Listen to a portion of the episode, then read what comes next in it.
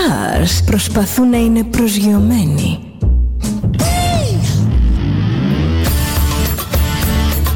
Ένα Stars είναι συνέχεια στον αέρα.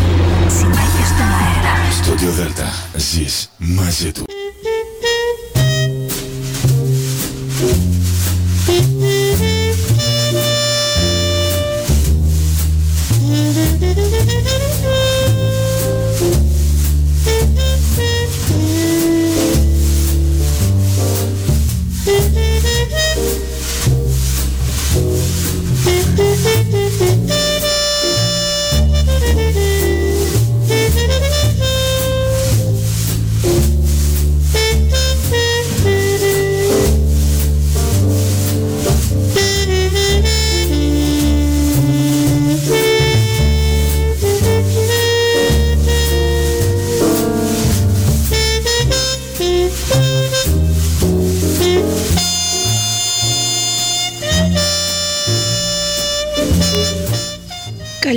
Σας κυρίες και κύριοι.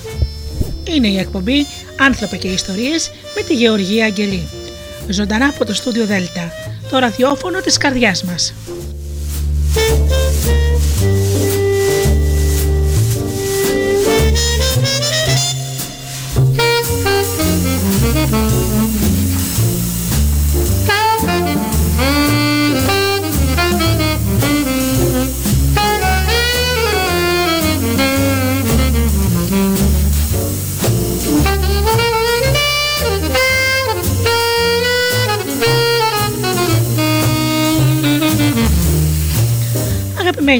Αγαπημένοι μου φίλοι, μαζί όπως πάντα τις Παρασκευές το βραδάκι στις 8 όπως πάντα με την εκπομπή Άνθρωποι και Ιστορίες. Σήμερα σας έχω, σας έχω μια ενδιαφέρουσα παρουσίαση ενός σημαντικού βιβλίου «Κάντο να συμβεί τώρα» της Βίκης Χατζηβασιλείου και του Χάρη Παπαδόπουλου. Εκδόσεις Ιδάριθμος.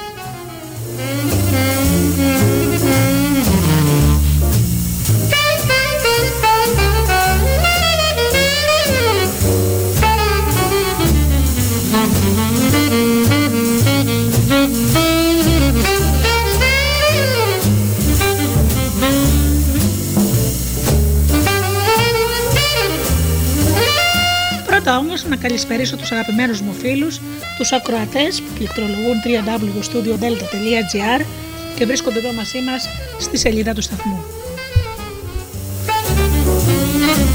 Να καλησπερίσω και τους φίλους που μας ακούν από κινητά και tablets. Καλησπερίζω και τους φίλους που μας ακούν από τις μουσικές σελίδες τις οποίες φιλοξενούμαστε όπως είναι το Live24. Και φυσικά την καλησπέρα μου στους συνεργάτες μου, τον Τζίμι, την Αφροδίτη και την Ωρα.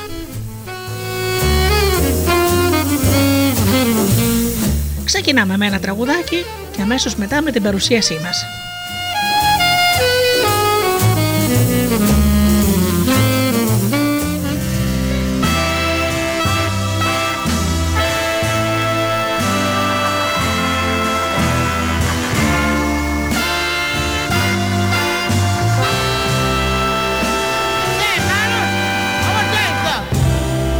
You know my baby,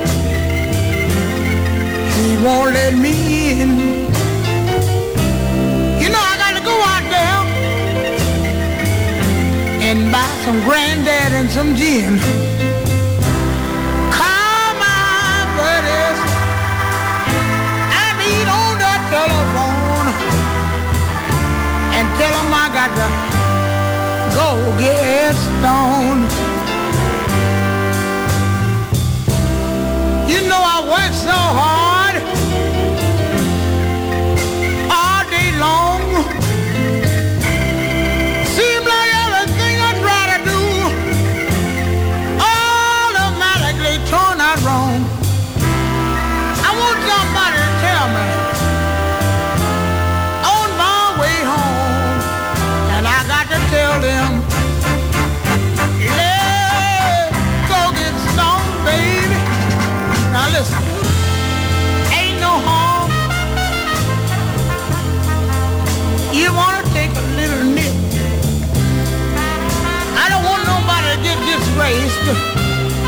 get stepped in the loop.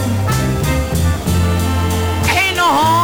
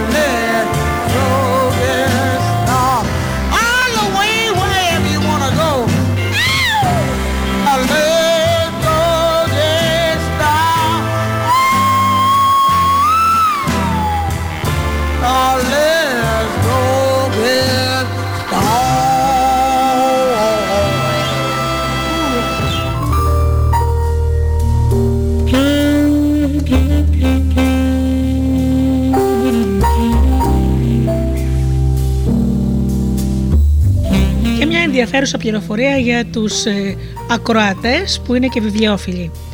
Μην ξεχνάτε λοιπόν φίλοι μου να κάνετε τις αγορές σας σε ένα πολύ όμορφο και ζεστό βιβλιοπωλείο που υπάρχει στο ζωγράφου, ο Τρυποκάριδος. Ο Τρυποκάριδος ε, βρίσκεται στην οδό Αγίου Γερασίμου 29-23. Ο κύριος Καρακασιλιώτης, ο Αλέξανδρος μας, ε, είναι ενημερωμένος για όλες τις εκδόσεις και μπορεί να σας βοηθήσει να βρείτε οτιδήποτε βιβλίο θέλετε. Το τηλέφωνο της επιχείρησης είναι 211 11 909 70. Να το επαναλάβω 211 11 909 70. Πρόκειται για το βιβλιοπωλείο Τρυποκάριδος. Όλες τις εκδόσεις, καλές θυσμές, ζεστασιά, αγάπη και ευγένεια.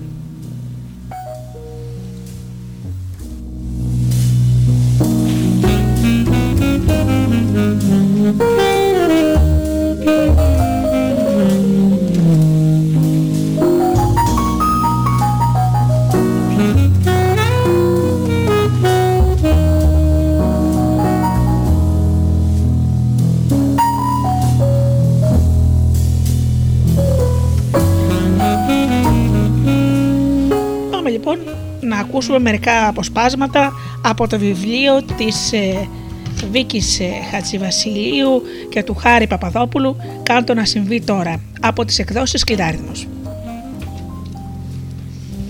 Πάντοτε μου άρεσε να ακούω ιστορίες. Ίσως γιατί σε όλες τις ιστορίες υπάρχουν πράγματα που νιώθεις, που έχουν να σου πούν κάτι, να σου ψιθυρίζουν μια αλήθεια που κάποιον τρόπο φαίνεται να σε αφορά.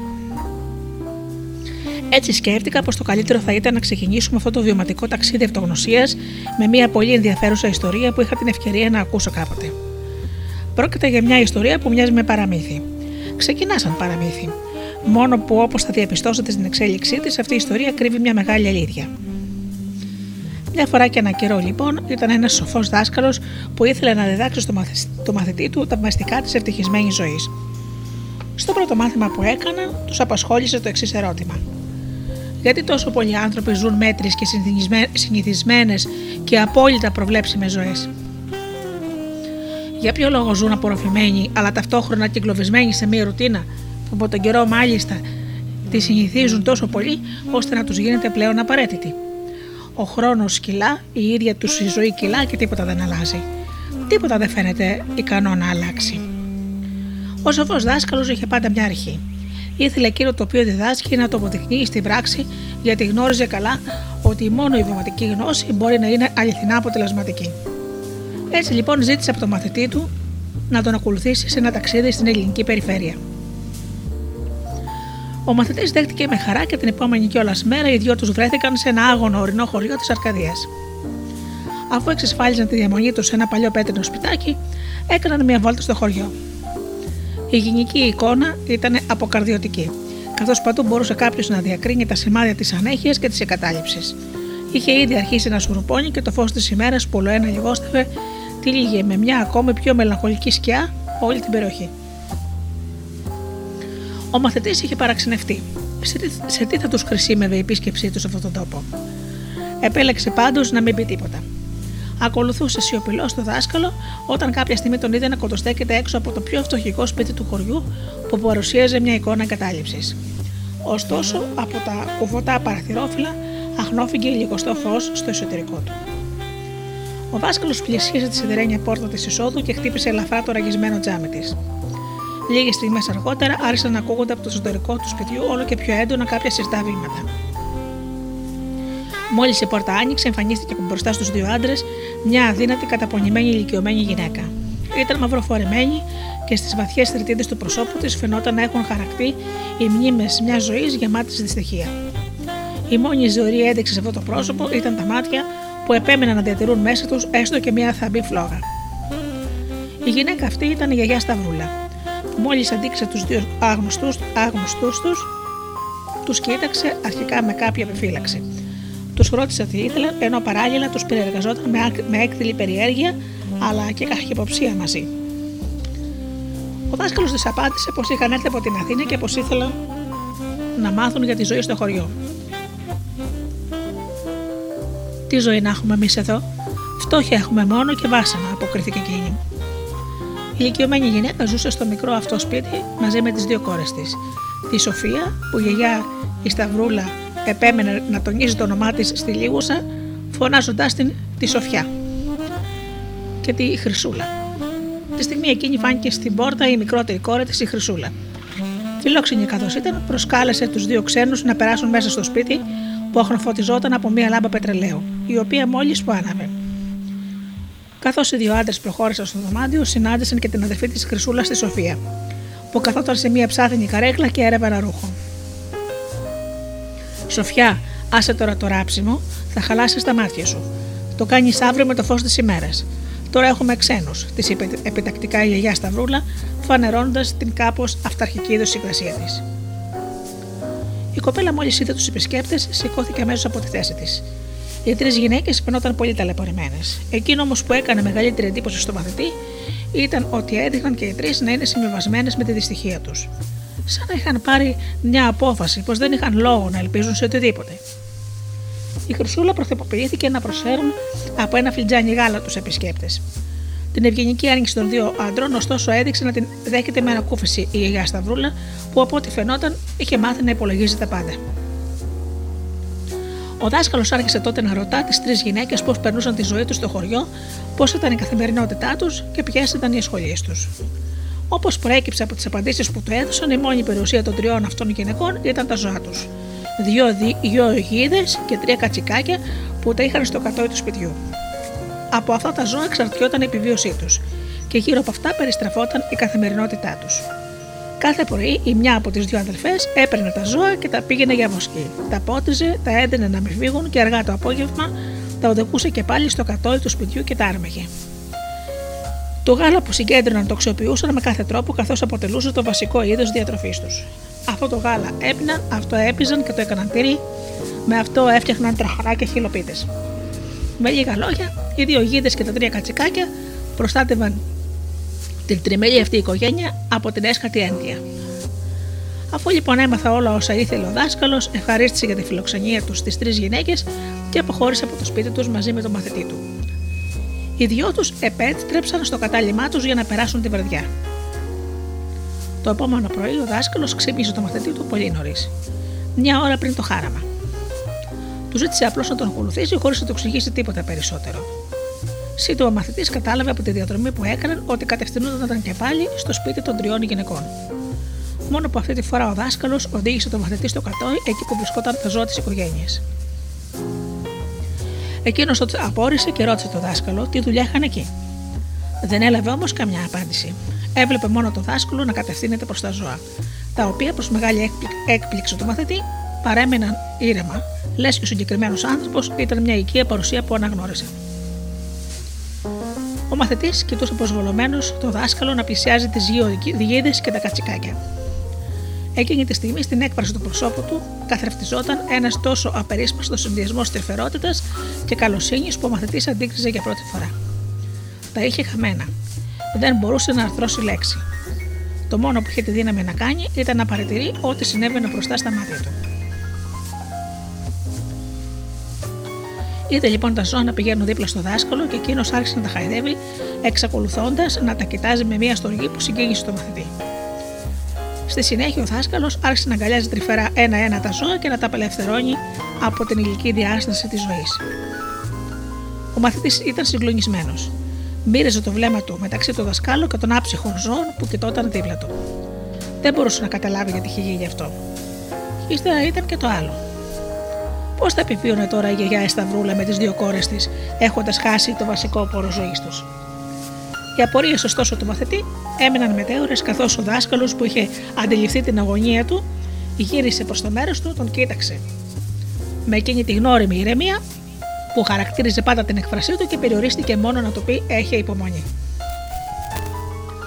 Στη συνέχεια, οι δυο τους αναχώρησαν από το χωριό και επέστρεψαν στην Αθήνα, χωρίς ωστόσο ο δάσκαλος να σχολιάσει τίποτα από όλα αυτά που είχαν συμβεί.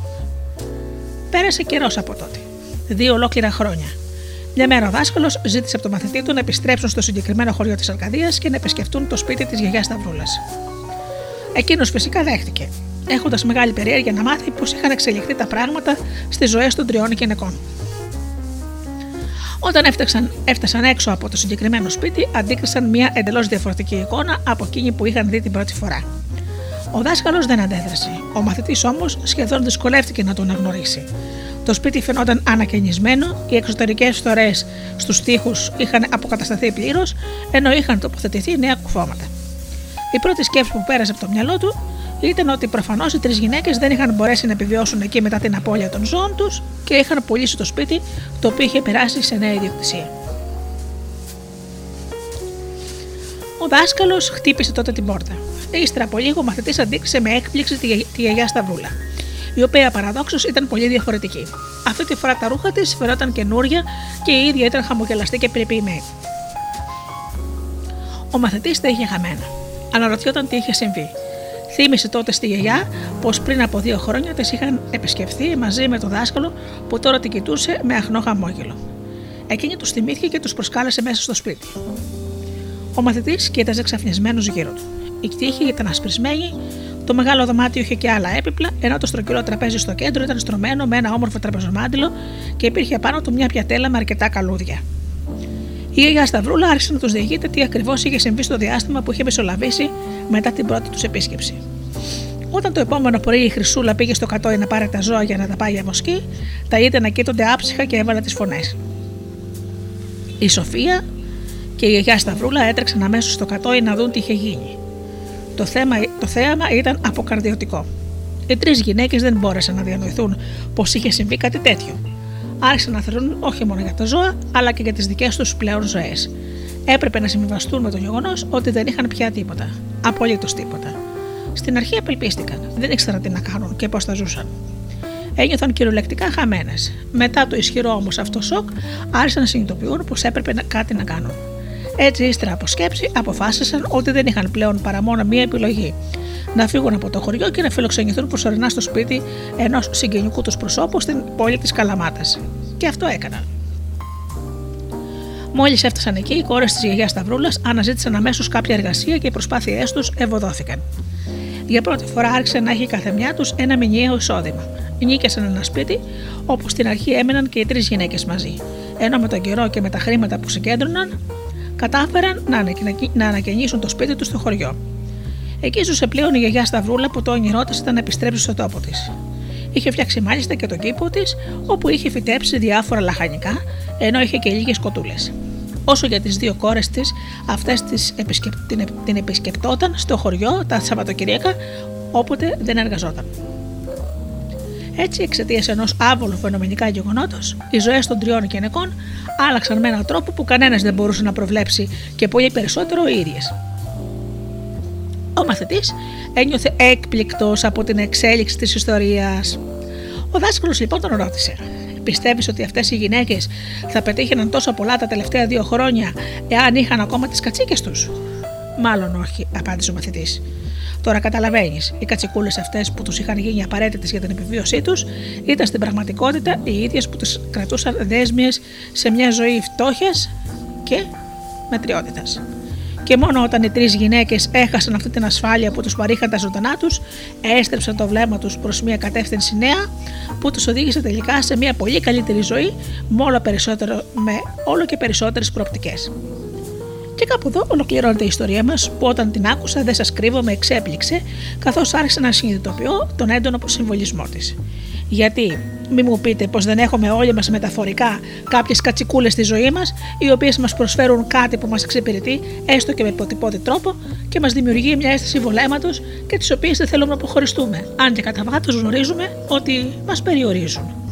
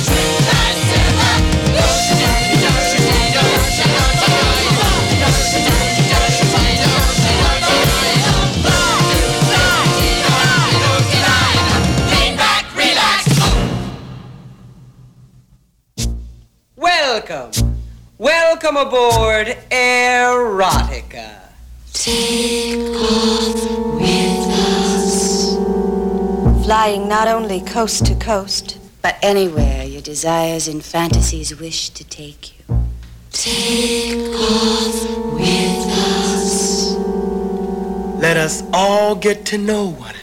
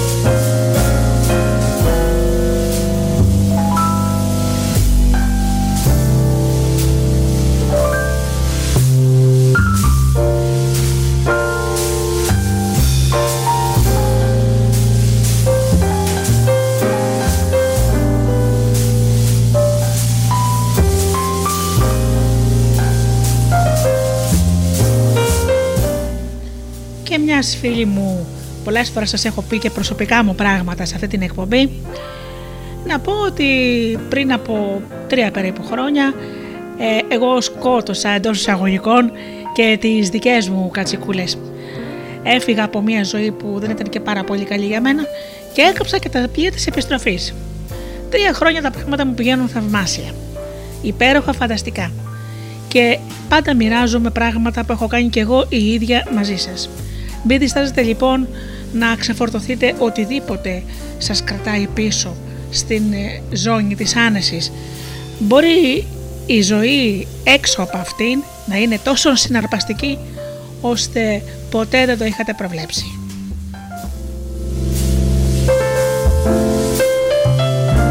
Και συνεχίζουμε με την παρουσίαση του βιβλίου το «Κάντο να συμβεί τώρα» της Βίκης Χατζηβασιλείου και του Χάρη Παπαδόπουλου. Θα είναι πιστεύω πολύ ενδιαφέρον να ανακαλύψετε ποιες είναι οι δικές σας τέτοιες κατσικούλες στη ζωή σας, που μπορεί να σας προσφέρουν κάτι το οποίο καλύπτει κάποιες ανάγκες σας, αλλά ταυτόχρονα σας εμποδίζουν να διεκδικήσετε κάτι καλύτερο, αξιοποιώντας τις δυνατότητές σας. Γιατί όμως συμβαίνει αυτό, γιατί έχουμε μάθει να αρκούμαστε στο λίγο που μας προσφέρεται και δεν τολμάμε να πιστέψουμε πως μπορούμε να πετύχουμε πολύ περισσότερα με τις δικές μας δυνάμεις γιατί εν τέλει μαθαίνουμε να ζούμε με τόσους περιορισμούς και επιτρέπουμε σε αυτούς να διαμορφώνουν τη ζωή μας. Οι απαντήσεις σε αυτά τα ερωτήματα ξεκινούν από την παιδική μας ηλικία. Και ένα χαρακτηριστικό γνώρισμα των μικρών παιδιών είναι ότι μέσα από τα μάτια τους βλέπουν τους ενήλικες σαν θεούς. Τι σημαίνει αυτό; Θεωρούν πως οι ενήλικες έχουν τη δύναμη να κάνουν τα πάντα και επομένως ό,τι επιλέγουν να κάνουν, ό,τι λένε τα παιδιά του, εκλαμβάνουν ως σωστό, άρα και αλάνθαστο και όταν ένα παιδί δεν παίρνει ό,τι χρειάζεται από αυτούς, αυτομάτως θεωρεί πως το ίδιο έχει κάνει κάποιο λάθος και σε καμιά περίπτωση οι ενήλικες. Με βάση αυτή τη συγκεκριμένη οπτική με την οποία τα παιδιά βλέπουν την πραγματικότητα, καταλήγουν σε δύο βασικά συμπεράσματα που παγιώνουν τη συνείδησή τους και τα ακολουθούν και στην ενήλικη ζωή τους. Πρώτο βασικό συμπέρασμα. Αυτό το λίγο που βιώνω είναι αυτό που αξίζω. Δεύτερο βασικό συμπέρασμα. Αυτό το λίγο που βιώνω είναι αυτό που μπορώ να πάρω από τη ζωή. Έτσι, καθώς μεγαλώνει κάποιος, πείθει τον εαυτό του ότι αυτό το λίγο που έχει είναι αυτό που δικαιούται και είναι αρκετό για εκείνον. Η σκέψη αυτή όμως γίνεται μια πολύ βαριά νοητική αλυσίδα που δεν τον αφήνει να αναζητήσει κάτι καλύτερο. Η υποχωρητικότητα κυβερνά τη ζωή του και ο ίδιος μαθαίνει να ανέχεται διάφορες καταστάσεις παρόλο που δεν είναι ικανοποιημένος από αυτές.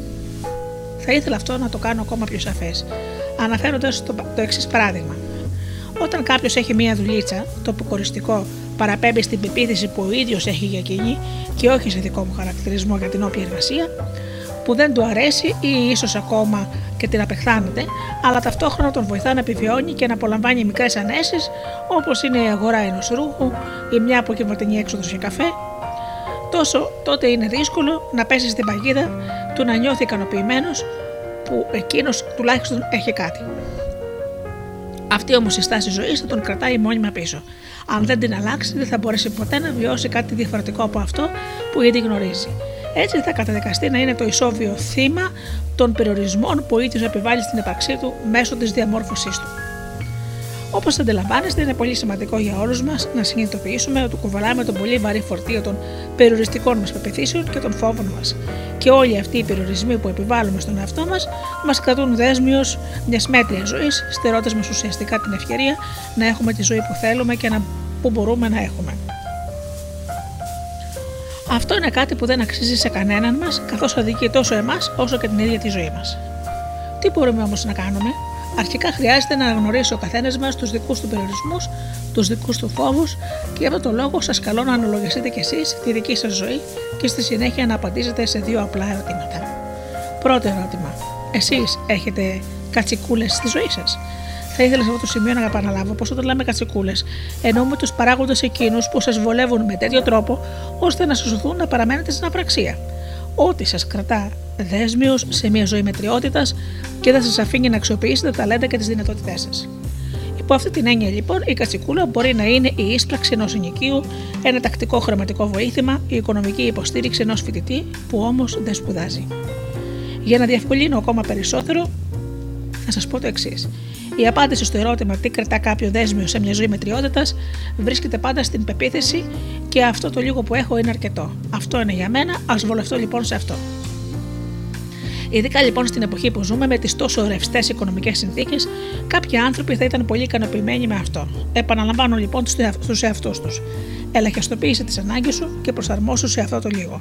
Άλλωστε, έχουμε προγραμματιστεί να αποδεχόμαστε ή ακόμα και να αγκαλιάζουμε τη μετριότητα.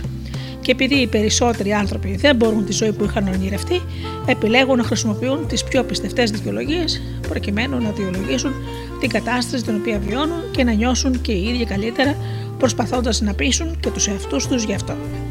Όμως είναι καιρός πια να αφήσουμε τις όποιες δικαιολογίες και να κοιτάξουμε ευθέως την πραγματικότητα των περιορισμών που μας, επιβάλλει, που μας περιβάλλει έτσι ώστε να την αλλάξουμε. Δεύτερο ερώτημα. Αναγνωρίζετε αγαπημένα σας πρόσωπα που έχουν κατσικούλες στη ζωή τους. Μήπως έχετε κι εσείς συμμετοχή σε αυτό; Όλοι μας έχουμε αγαπημένους ανθρώπους που θέλουμε να τους βλέπουμε ευτυχισμένους. Έχετε όμως ποτέ να ρωτηθεί εάν η βοήθεια που παρέχετε σε δικούς σας ανθρώπους υπερβαίνει τα όρια και στην, στην πραγματικότητα οθεί εκείνου στην αδράνεια.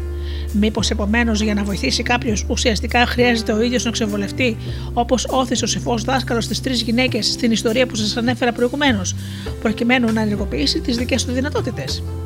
Στο σημείο αυτό θέλω να σας πω κάτι. Το μεγαλύτερο δώρο που μπορείτε να κάνετε τόσο στου ανθρώπους που αγαπάτε όσο και σε εσάς τους ίδιους είναι η ενδυνάμωση. Και όταν λέω ενδυνάμωση, εννοώ αφενός να πιστέψετε εσείς οι ίδιοι στις δυνατότητές σας, αφετέρου να παροτρύνετε τους δικούς σας ανθρώπους να πιστέψουν στις δικές τους δυνατότητες, έτσι ώστε να δημιουργήσετε τη ζωή που ονειρεύεστε και αξίζετε, αφήνοντας πίσω σας όποια κατάσταση βολέματος σας κρατούσε για τόσα χρόνια στάσιμου. Κάποιοι βέβαια ίσως αναρωτηθείτε, μα όντως μπορούμε να καταφέρουμε κάτι τέτοιο; Ακόμα όμως και αυτή η αμφισβήτηση έχει τι ρίζες της ενδεχομένως στη δύναμη μιας βολικής συνήθεια που σας αποτρέπει από την ανάληψη δράσης ή ίσως και την πεποίθηση ότι δεν αλλάζουν τα πράγματα και αφού τόσα χρόνια ήταν έτσι, έτσι θα συνεχίσουν να είναι. Είναι όμως πράγματι έτσι. Την απάντηση θα ήθελα να σας τη δώσω μέσα από μια παραβολή που το θεωρώ σημαντική καθώς καταδεικνύει πως αυτό που πολλές φορές νομίζουμε πως δεν είναι πάντα και η αλήθεια.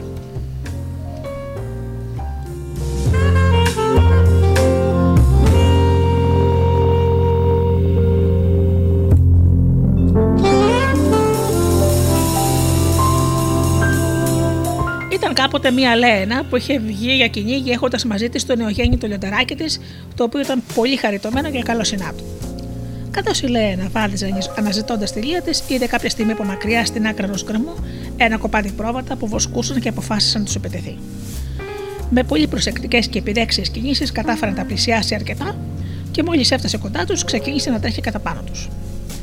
Τότε τα πρόβατα σκόρπισαν τρομοκρατημένα και άρχισαν να τρέχουν πανικόβλητα τριγύρω βελάζοντας. Στην προσπάθειά της όμως να ορμήσεις σε ένα από αυτά, η Λένα έκανε μια αδέξια κίνηση, παραπάτησε και έπεσε στον κρεμό. Το μικρό λιωτεράκι της είχε πλέον απομείνει μόνο του. Ήταν σαστισμένο, δεν ήξερε πού να πάει και τι να κάνει. Έμεινε λοιπόν κοντά στα πρόβατα και μεγάλωσε μαζί τους.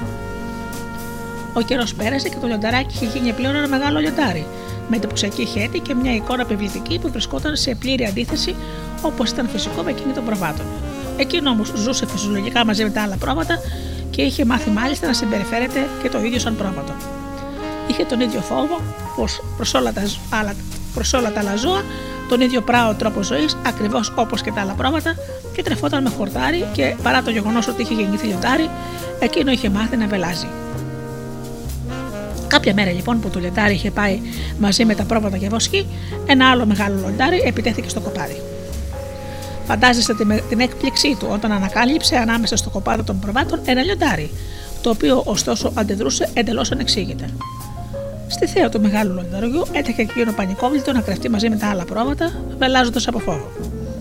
Το μεγάλο λιοντάρι παραξενεύτηκε. Πλησίασε το, το λιοντάρι πρόβατο και το ρώτησε: Γιατί κάνεις έτσι, Εσύ, ένα πανίσχυρο ζώο όπως κι εγώ, γιατί φοβάσαι και τρέχεις να κρεφτεί σαν να είσαι αδύναμο πρόβατο; Μπορείς να μου πεις τι σου συνέβη;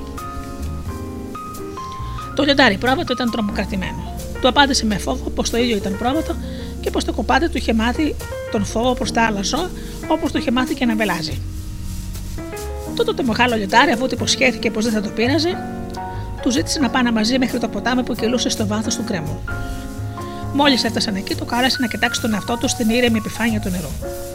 Για πρώτη φορά το λιοντάρι που είχε μεγαλώσει με τα πρόβατα αντίκρισε την αληθινή του εικόνα και η έκπληξη που ένιωσε ήταν απερίγραπτη όταν διαπίστωσε πως δεν έμειζε καθόλου με τα άλλα πρόβατα όπως το ίδιο θεωρούσε για τόσο καιρό. Το αντίθετο μάλιστα έμοιαζε με το άλλο το μεγάλο λιτάρι. Μόλις συνειδητοποίησε την εικόνα του, άρχισε σιγά σιγά να αισθάνεται τα χαρακτηριστικά γνωρίσματα της δύναμης, της τόλμης και της υπεροχής που νιώθουν και εκπέμπουν τα λιοντάρια. Άρχισε δηλαδή να νιώθει όλα εκείνα τα χαρακτηριστικά που όχι μόνο τα θεωρούσε έως εκείνη τη στιγμή εντελώς ξένα προς αυτό, αλλά τα φοβόταν κιόλας όταν τα αντίκριζε στα λιοντάρια. Όχι όμως πια. Αν σκεφτούμε το συμβολισμό αυτής της ιστορίας, νομίζω πως εύκολα θα διαπιστώσουμε ότι όλοι οι άνθρωποι έχουμε και τις δύο φύσεις που προανέφερα. Είμαστε όλοι δηλαδή με τη μεταφορική παταένια πρόβατα λιοντάρια. Θα ήθελα όμως να διευκρινίσω τι εννοώ. Το πρόβατο αντιπροσωπεύει την ανθρώπινη φύση μας, δηλαδή την προσωπικότητα που έχει δημορφώσει ο καθένας από εμάς με τις συγκεκριμένες σκέψεις και πεπιθήσεις που το παγορεύουν το φόβο, το παράπονο, την ανησυχία. Από την άλλη πλευρά, το λιοντάρι συμβολίζει την ανώτερη θεϊκή μας φύση. Το χαρακτηριστικό γνώρισμα αυτής της ανώτερης θεϊκής φύσης του ανθρώπου είναι ότι εκπέμπει πάντα τη δύναμη, σοφία, μεγαλοσύνη, αγάπη και καλοσύνη. Σε αυτή ακριβώς τη λιονταρίσα μας φύση έχουν αναφερθεί άλλωστε πολλοί πνευματικοί δάσκαλοι, οι οποίοι καταλήγουν όλοι στο εξής συμπέρασμα. Η δύναμη και η μεγαλοσύνη πηγάζουν πάντοτε από μέσα μας. Γιατί όμως δεν ήταν ποτέ τόσο εύκολο να το αντιληφθούμε αυτό και πολύ περισσότερο να το νιώσουμε, η απάντηση είναι απλή και θα σας δώσω μέσα από ένα παραστατικό παράδειγμα.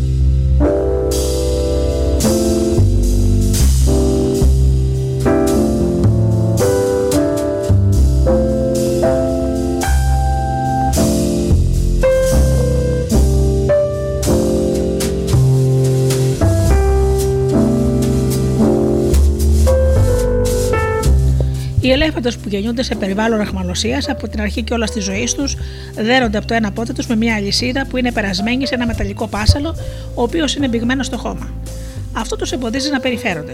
Με τον καιρό, οι ελέφαντες συνηθίζουν να ζουν σε αυτές τις συνθήκες που τις επιβάλλουν, μαθαίνοντας ότι όσο η αλυσίδα και ο πάσαλος βρίσκονται δίπλα τους, εκείνοι δεν μπορούν να γεννηθούν ελεύθερα. Και καθώς μεγαλώνουν, ο νους τους προγραμματίζεται κατά αυτόν τον τρόπο. Γίνεται μάλιστα τόσο ισχυρή αυτή τους επίθεση, ώστε ακόμα και αν οι διοκτήτες τους βάλουν δίπλα στους συγκεκριμένους ελέφαντες ένα απλό σκηνή και μία σφίνα, έστω και ξύλινη, οι ελέφαντες δεν κάνουν καμιά προσπάθεια να απομακρυνθούν από αυτά, επειδή πιστεύουν πως δεν μπορούν. Και έτσι παραμένουν ακινητοποιημένοι. Όλοι βέβαια αντιλαμβανόμαστε πως η πραγματικότητα είναι διαφορετική. Όταν οι ελέφαντες μεγαλώνουν, η δύναμή τους είναι τόσο μεγάλη που θα μπορούσαν πανεύκολα να τραβήξουν οποιαδήποτε λυσίδα και οποιονδήποτε ελπάσαλο. Αναλογίζεστε όμως πόσο καταλητική επιρροή έχει στο νου τους ο προγραμματισμός που έχουν λάβει και κατά συνέπεια και η πεποίθηση που ήδη σχημάτισαν ώστε να επιτρέπουν σε ένα κομμάτι σκηνή και σε μία σφίνα να τους εκκινητοποιούν. Μπορεί να φαίνεται απίστευτο, αλλά είναι ακριβώς έτσι. Είστε τώρα έτοιμοι να ακούσετε μία μεγάλη αλήθεια; Όλοι μας είμαστε σαν αυτούς τους αυτοπεριοριζόμενους ελέφαντες. Επιτρέπουμε στις περιοριστικές πεπιθήσεις που σχηματίσαμε τότε που ήμασταν παιδιά, στα περιοριστικά πιστεύω που δημιουργήσαμε βασιζόμενοι στις εντυπώσεις που είχαμε στους φόβους μας, με κυρίαρχο το φόβο της απόρριψης, στην αδυναμία σε όσα βιώσαμε κάποτε σαν παιδιά, όχι απλώς να εξακολουθούν να υπάρχουν μέσα μας, αλλά και να μας προγραμματίζουν σε μια ζωή όπου επικρατούν η έλλειψη δύναμης, επιτυχίας, αγάπης, γαλήνη και ευτυχία. Αντιλαμβάνεστε λοιπόν τι έχουμε καταφέρει. Να καθορίζονται οι ζωές μας από κάποιες λανθασμένες αντιλήψεις και κάποια λανθασμένα παιδικά συμπεράσματα, στα οποία καταλήξαμε σχετικά με τις ικανότητες, τη δύναμη και την αξία μας. Είμαστε κι εμείς αυτοπεριοριζόμενοι ακριβώς όπως και οι ελέφαντες που γεννήθηκαν σε εχμαλωσία. Εξακολουθούμε να κουβολάμε μέσα μας πολύ βαριές νοητικέ αλυσίδες που μας κρατούν δέσμιους σε μια ζωή λίγη, σε μια ζωή μετριότητας. Και το πιο σημαντικό είναι ότι περισσότεροι από εμάς δεν το έχουμε καν αντιληφθεί αυτό ή ίσως και να αρνούμαστε να το δούμε. Για να μπορέσουμε όμως να πετύχουμε όλα αυτά που μας αξίζουν στη ζωή και να γίνουμε ό,τι καλύτερο μπορούμε, χρειάζεται πριν από οτιδήποτε άλλο Να μην φοβόμαστε να είμαστε ειλικρινείς με τον εαυτό μας. Και η αλήθεια είναι πως όλοι μας έχουμε καταπιεί πολλούς τέτοιους ογκώδους, τεράστιους, ακινητοποιημένους ελέφαντες. Στην πραγματικότητα, μάλιστα, υπάρχουν κοπάδια από ελέφαντες μέσα μας. Σω βέβαια κάποιοι να ρωτηθούν, Μα είναι δυνατόν κάτι τέτοιο; Την απάντηση καλείται να δώσει ο καθένας μόνος του με ειλικρίνεια, όπως είπαμε. Εκείνο μόνο που χρειάζεται να σας πω για να σας βοηθήσω να βγάλετε τα δικά σας συμπεράσματα είναι ότι κάθε τέτοιο ελέφαντα μέσα μας αντιπροσωπεύει την κάθε δικαιολογία που χρησιμοποιούμε, την κάθε πρόφαση, το κάθε πρόσχημα, το κάθε ψέμα, τον κάθε φόβο, την κάθε περιοριστική υπεποίθηση και την κάθε εκλογικευμένη δική μας ερμηνεία μιας κατάστασης. Και όλα αυτά είναι που μας εμποδίζουν να ζήσουμε μια ζωή που μα ανταποκρίνεται στις αληθινές δυνατότητες και δεξιότητές μας. Μια ζωή αληθινής απόλαυσης και δημιουργίας. Ξέρω πολύ καλά πως τώρα ο καθένας από, από εσάς έχει αρχίσει να αναλογίζεται τη δική του ζωή και ενδεχομένως μάλιστα να έχει ήδη εντοπίσει κάποιους δικούς του ελέφαντες. Το, βεβαί, το βέβαιο είναι ότι στην πορεία θα ανακαλύψει και άλλους. Όλοι μας έχουν περισσότερους ελέφαντες από όσους αρχικά νομίζαμε.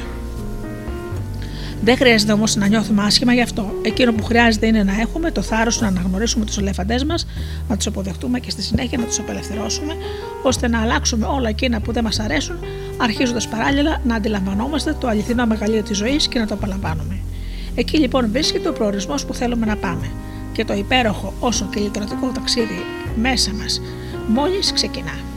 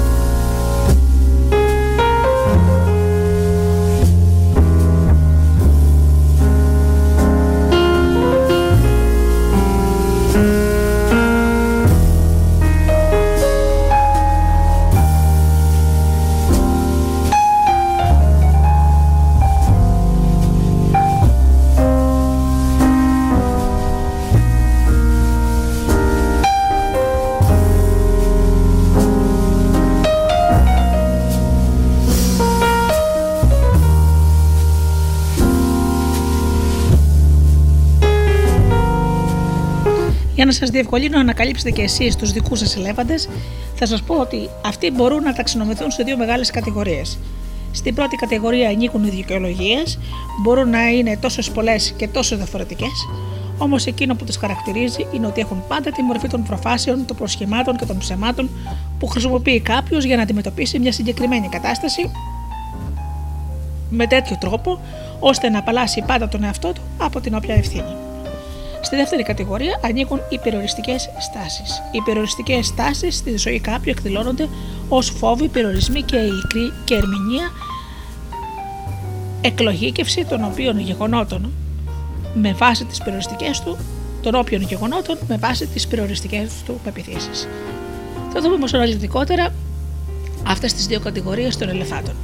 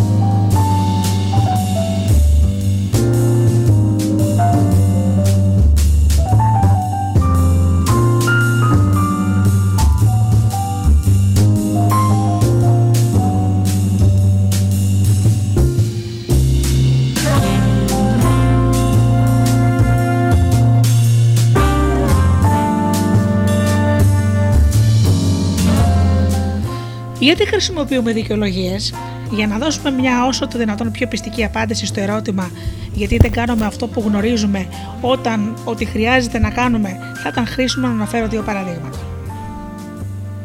Πρώτο παράδειγμα. Κάποιος που αποφεύγει να ακολουθήσει ένα απλό πρόγραμμα άσκησης, το οποίο θα τον βοηθήσει να βρίσκεται σε καλή φυσική κατάσταση, μπορεί να χρησιμοποιεί την εξής δικαιολογία. Δεν έχω χρόνο για, για να γυμναστώ. Η εργασία μου είναι απαιτητική και δεν προλαβαίνω. Δεύτερο παράδειγμα. Κάποιος που αποφεύγει να παραδεχτεί πως η αύξηση του σωματικού του βάρους βοήθεια από τις δικές του διατροφικές επιλογές μπορεί να καταφεύγει σε μια από τις παρακάτω δικαιολογίες. Πήρα κάποια φάρμακα και γι' αυτό πάχυνα. Ο θεωρηδή μου φταίει. Εγώ παχαίνω πολύ εύκολα, αν και προσέχω, ακριβώς όπως και η μητέρα μου, είναι κληρονομικό μας. Δείτε το κι εσείς στο στενό και ευρύτερο περιβάλλον σας. Χρησιμοποιούμε δικαιολογίες επειδή δεν νιώθουμε αρκετά δυνατοί ώστε να αντιμετωπίσουμε τις συνέπειες της αλήθειας και έχουμε την ανάγκη να απεμπολίσουμε την ευθύνη για την όποια δική μας αστοχία φορτώνοντάς τη σε κάτι άλλο πέρα από εμά. Η δικαιολογία λοιπόν είναι ένας πρόσφορος τρόπος να πούμε «Ναι, όντως δεν κατάφερα να το κάνω αυτό, αλλά στην πραγματικότητα δεν έφταιγα εγώ». Και είναι άπερες οι δικαιολογίες που χρησιμοποιούμε στην καθημερινότητά μας για το κάθε τι που δεν έχει την εξέλιξη που θα θέλαμε στη ζωή μας. Αν αναφέρω λοιπόν κάποια επιπλέον παραδείγματα, ίσως μάλιστα ορισμένα από αυτά να σας φανούν γνώριμα. Πολύ γνώριμα. Δεν έχω κάποια ερωτική σχέση, εξακολουθώ να είμαι μόνη, αλλά τι να κάνω, αφού πέφτω συνεχώς πάνω σε ανόητους. Είμαι ελεύθερος επαγγελματίας και η επιχείρησή μου δεν πάει καλά. Αλλά πώς να πάει καλά, αφού η οικονομική κατάσταση της χώρας πάει από το κακό στο χειρότερο. Ε, λοιπόν, αν οι γονείς μου δεν είχαν χωρίσει, θα ήταν όλα διαφορετικά στη ζωή μου. Εάν δικοί μου είχαν χρήματα, σίγουρα θα ήταν εντελώς διαφορετική η εξέλιξή μου. Τι να κάνω, βλέπεις, εγώ δεν είχα την τύχη να έχω καλούς δασκάλους ή έστω κάποιον να με ενθαρρύνει να κάνω κι εγώ κάτι στη ζωή μου. Η σύζυγός μου είναι αδιάφορη, δεν νοιάζεται καθόλου για μένα. Είναι δύσκολο λοιπόν να αναζητήσω κι εγώ αλλού αυτό το ενδιαφέρον. Ο δικός μου γάμος διαλύθηκε εξαιτίας του συζύγου μου. Αυτός ο άνθρωπος τα ήθελε όλα δικά του μόνο τον εαυτό του κοίταζε. Ή μάλλον όχι, δεν κοίταζε μόνο τον εαυτό του, μην τον αδικήσω. Κοίταζε και άλλες γυναίκες. Μόνο για μένα δεν ενδιαφέρονταν. Απόρρο πω άντεξε μαζί του τόσο χρονικό διάστημα. Έχω τόσο ωραίες ιδέες, αλλά και να γράψω ένα βιβλίο σε τι θα ωφελήσει. Μήπως θα μπορέσω να το εκδώσω, αφού χρειάζονται γνωριμίε για να καταφέρεις να εκδώσεις ένα βιβλίο και εγώ δεν τις έχω. Εγώ ήμουν για πολύ περισσότερα πράγματα. Θα μπορούσα να είχα κάνει μεγάλη καριέρα. Αλλά στην Ελλάδα βρισκόμαστε και στις δύο εταιρείες που εργάστηκα οι εργοδότες προωθούσαν τους δικούς τους, τους συγγενεί τους ή τα τσιράκια τους. Και αυτοί εμένα με έπρεπαν πάντα ανταγωνιστικά. Μα πώς να πάρω καλό βαθμό στο διαγώνισμα, Είναι δυνατόν να, κατα... να βγάλεις τόση ύλη σε δύο ημέρες; Και ξέρεις τι ιδιότροπη είναι αυτή η καθηγήτρια. Καλά, δεν μπορούσε να μας δώσει λίγο περισσότερο χρόνο να προετοιμαστούμε. Αν είχα έστω και δύο μέρες ακόμα στη διάθεσή μου, θα έπαιρνα άριστα. Αλλά η γυναίκα είναι στρίγκλα. Αυτές είναι κάποιες μόνο από τις δικαιολογίες που μπορεί να χρησιμοποιήσουμε στην καθημερινότητά μας. Όλες πάντως έχουν ένα κοινό χαρακτηριστικό. Απομακρύνουν την προσωπική μας ευθύνη και μας κατευθύνουν στο εξαιρετικά βολικό ρόλο του θύματος.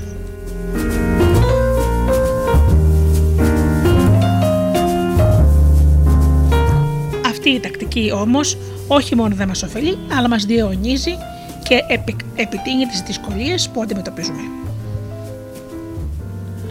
Δείτε το στη δική σας πραγματικότητα. Όσο πιστεύετε ότι κάποιος άλλος φταίει για κάτι, εσείς δεν κάνετε τίποτα για να διορθώσετε την αρνητική κατάσταση που αντιμετωπίζετε, αλλάζοντας κάτι στη δική σας συμπεριφορά. Όμως αυτό είναι που αληθινά χρειαζόμαστε, να διορθωθούμε και να εξελιχθούμε. Ναι, εγώ μπορώ να δεχτώ πως ένας από τους λόγους που ο γάμος σου τερματίστηκε μπορεί να ήταν επειδή η σύζυγος ή ο σύζυγός σου δεν ενδιαφερόταν για σένα. Είναι βέβαιο όμως πως υπάρχει και κάτι άλλο, ίσως και βασικότερο. Κάτι που έχει να κάνει με σένα και το οποίο είναι απαραίτητο να το δεις και να το αντιμετωπίσεις με αυτοβελτίωση. Από τη στιγμή βέβαια που χρησιμοποιείς μια δικαιολογία, είναι απολύτως σίγουρο ότι θα βρεις και συμμάχους. Κάποιοι μάλιστα θα συμμεριστούν τη θέση στην οποία βρίσκεσαι και θα σου πούν: Ξέρω πώ νιώθεις. Μου έχει συμβεί ακριβώς το ίδιο. Αυτό λοιπόν γίνεται επειδή και οι ίδιοι έχουν χρησιμοποιήσει και έχουν πιστέψει απόλυτα μια ανάλογη δικαιολογία σε μια παρόμοια κατάσταση. Συμπέρασμα: Οι δικαιολογίες δεν οδηγούν σε καμία αλλαγή. Όσο τις χρησιμοποιείς, δεν σε κατευθύνουν στη δική σου βελτίωση, στη δική σου εξέλιξη. Αντιθέτως, σε καθυλώνουν στην στασιμότητα, στη μέτρια ζωή που ζεις και που αν δεν κάνεις κάτι εσύ για να αλλάξει, θα παραμείνεις για πάντα μέτρια. Στο σημείο αυτό πάντως χρειάζεται οπωσδήποτε να τονίσουμε κάτι πολύ σημαντικό που είναι απαραίτητο να κατανοήσουμε όλοι. Τη δικαιολογία που χρησιμοποιεί κάποιος, όσο περισσότερο την επαναλαμβάνει και την πιστεύει, την ισχυροποιεί και την κάνει μέρος τη πραγματικότητά του. Την κάνει η πεποίθησή του. Από αυτή την έννοια, στο δικό του σύμπαν έχει δίκιο. Για να το κάνω μάλιστα αυτό απόλυτα σαφές, θα χρησιμοποιήσω και πάλι ένα από τα προηγούμενα παραδείγματα. Εάν κάποια γυναίκα ισχυρίζεται πως είναι μόνη επειδή όλοι οι άντρες που εκείνη έχει συναντήσει είναι ανόητοι, αυτός ο, ο δικός του ισχυρισμός αποτελεί για την ίδια μια αδιαμφισβήτητη πραγματικότητα.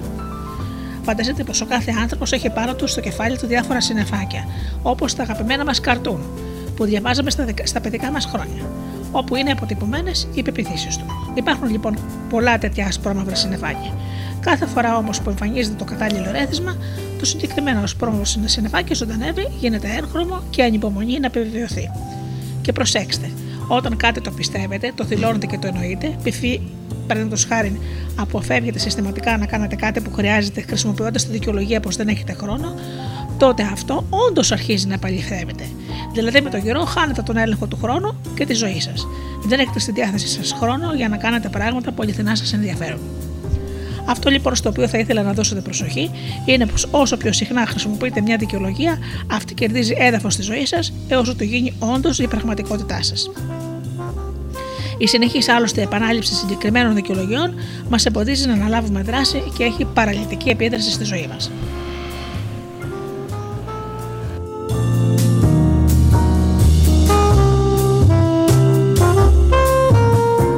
Είμαι βέβαιη πω έστω και αν βρισκόμαστε σχεδόν στην αρχή του ταξιδιού που κάνουμε με προορισμό τον εαυτό μας, έχετε ήδη ανακαλύψει αρκετά ενδιαφέροντα πράγματα για εσά.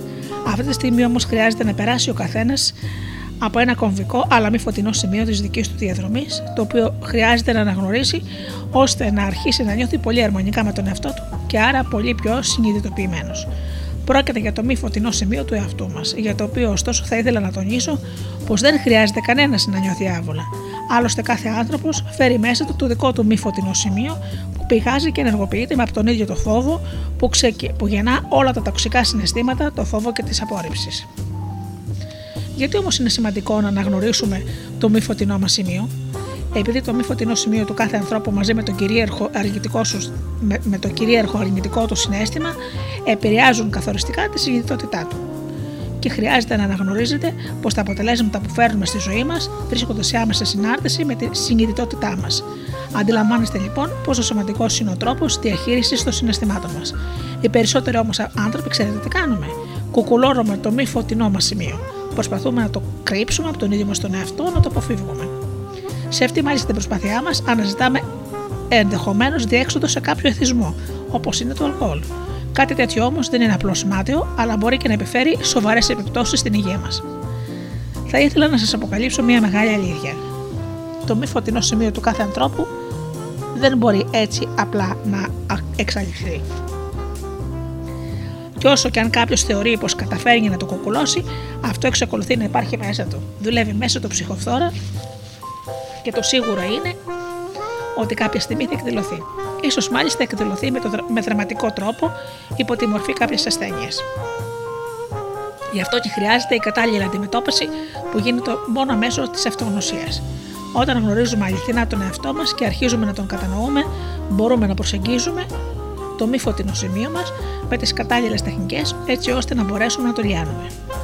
Όσο όμως επιμένουμε να καταπιέζουμε τα συναισθήματά μας, όσο προσπαθούμε να τα καταπνίξουμε, να καταπνίξουμε το μη φωτεινό σημείο μας, δημιουργούμε ακόμα περισσότερο μπλοκάρισμα στον εαυτό μας. Καταλαβαίνετε τώρα, φαντάζομαι, πόσο αναγκαίο είναι να αλλάξουμε, να απελευθερώσουμε τις αρνητικές σκέψεις, να μετριάσουμε την ένταση των ψυχοφθόρων συναισθημάτων και να υιοθετήσουμε νέες ενδυναμωτικές πεπιθήσεις που δεν θα περιλαμβάνουν ωστόσο αφοριστικές και ανυπόστατες στην πραγματικότητα γενικεύσει. Για παράδειγμα, αν κάποιος εισπράξει απόρριψη από έναν άνθρωπο, δεν σημαίνει πως όλοι τον απορρίπτουν, δεν χρειάζεται να εκλαμβάνει μια μεμονωμένη συμπεριφορά ως γενική, ούτε να αντιδρά απορρίπτοντας και ο ίδιος τους άλλους, αλλά και τον εαυτό του. Αντιθέτως, μπορεί να εστιάσει σε θετικά συναισθήματα όπως είναι η αποδοχή, η αγάπη, η εκτίμηση, και χρειάζεται να νιώσει πρώτα ο ίδιος για τον εαυτό του. Εάν το κάνει αυτό, σύντομα θα διαπιστώσει πως αυτά τα συναισθήματα θα κυριαρχούν τόσο στη ζωή του όσο και στις σχέσεις του με τους άλλους ανθρώπους.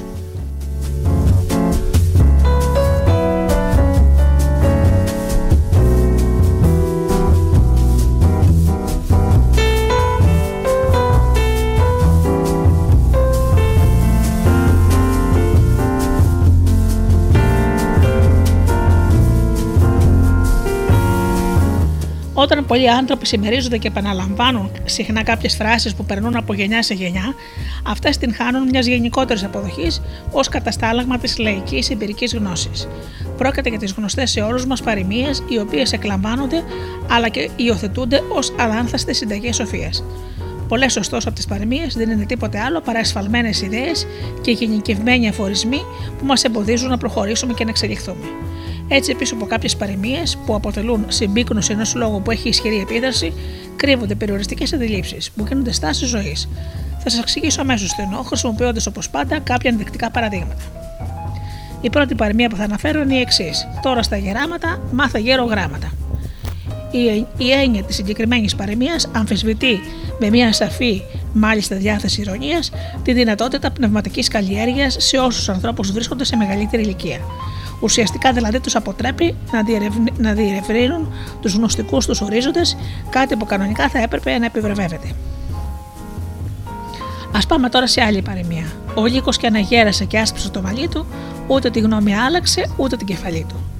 Υπάρχει άραγε κάτι πιο ισοποθετικό από την έννοια αυτής της παροιμίας που με μεταφορικό τρόπο προδικάζει καταγραμματικά ότι δεν υπάρχει περιθώριο βελτίωσης στους ανθρώπους; Μα κάτι τέτοιο αντίκειται στον ίδιο το, σκοπό της, αντίκειται στον ίδιο το σκοπό της ανθρώπινης ύπαρξης, που είναι η εξέλιξη μέσω της αυτογνωσίας και της αυτοβελτίωσης. Μια άλλη παροιμία προεξοφλεί. Κάνεις το καλό, βρίσκεις και τον πελά σου. Τι κοινική φιλοσοφία ζωή αλήθεια; Πόσο αποκαρδιωτικό είναι να πιστεύει κάποιος ότι οι καλές πράξεις όχι μόνο δεν ανταμείβονται, αλλά τιμωρείσαι κιόλας για αυτές. Πάμε τώρα σε δύο παροιμίες που η μια φαίνεται να συμπληρώνει την άλλη και οι δύο μαζί σφραγίζουν την οροφή των προσδοκιών ενός ανθρώπου, οθώντας τον τελικά να είναι σε ένα συμβιβασμό με το λίγο στη ζωή του. Κάλιο πέντε και στο χέρι, παρά δέκα και καρτέρι. Και το όποιο θέλει τα πολλά χάνει και τα λίγα. Μπορεί να είναι τέτοια η επίδραση των δύο αυτών παροιμιών, ώστε να αποτρέψουν κάποιον να αξιοποιήσει μια καινούργια ευκαιρία σταδιοδρομίας, επιλέγοντας τελικά τη σιγουριά μιας απασχόλησης που δεν τον οδηγεί πουθενά, απλώς και μόνο γιατί θα έχει κάποιες λιγοστές αλλά σίγουρε αλλά σίγουρες όσο σίγουρες μπορούν να είναι οικονομικές απολαυές, δηλαδή καλλιοπέντε και στο χέρι. Κι όμως, μπορεί, μπορεί κάποιος, πάντοτε βέβαια με ταπεινότητα, αλλά με εμπιστοσύνη στον εαυτό του και σεβασμό προς τους άλλους, να επιλέγει να στοχεύει πολύ ψηλά, ώστε και αν ακόμα πέσει από εκεί να βρεθεί κάπου ανάμεσα στα στέρια. Δεν συμφωνείτε πως αυτή είναι μια πολύ ωραία πεποίθηση.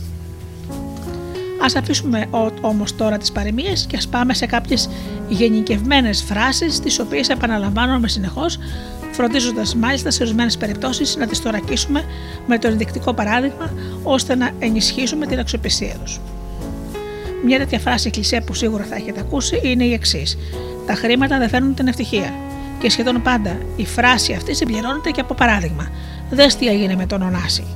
Τέτοιες γενικευμένες και αφοριστικέ φράσεις δεν είναι όμως τίποτε άλλο παρά μόνο ανυπόστατοι και παραπλανητικοί ισχυρισμοί. Τίποτα άλλωστε δεν είναι απόλυτο. Ούτε ότι τα χρήματα δεν φέρνουν την ευτυχία, ούτε ότι τα χρήματα φέρνουν την ευτυχία. Το μόνο βέβαιο πάντως είναι πως ούτε και η έλλειψη των χρημάτων φέρνει ευτυχία. Η παντελής μάλιστα έλλειψη χρημάτων μπορεί να στερήσει από τον άνθρωπο ό,τι πιο πολύτιμο διαθέτει, την αξιοπρέπειά του. Πώς μπορούμε όμως να επαναδατυπώσουμε την προηγούμενη φράση ώστε αυτή να ανταποκρίνεται στην αλήθεια και παράλληλα να την αξιοποιήσουμε προς όφελός μας, είναι πολύ απλό. Μπορούμε να λέμε: Κάποιες φορές τα χρήματα φέρνουν πολύ μεγάλη ευτυχία. Για παράδειγμα, εμένα μου δίνουν τη δυνατότητα να ταξιδεύω, κάτι που μου προσφέρει πολύ μεγάλη χαρά. Αν τώρα αναρωτιέστε γιατί επέλεξα να εστιάσω στο θέμα των χρημάτων, ο λόγος σίγουρα δεν είναι τυχαίος. Το έκανα και εμένα επειδή πολλοί από εμάς έχουμε μεγαλώσει με ισχυρά αρνητικές πεπιθήσεις γύρω από τα χρήματα, κάτι που εξηγεί απόλυτα και γιατί εμείς οι ίδιοι εμποδίζουμε την αυθονία υλικών αγαθών στη ζωή μας.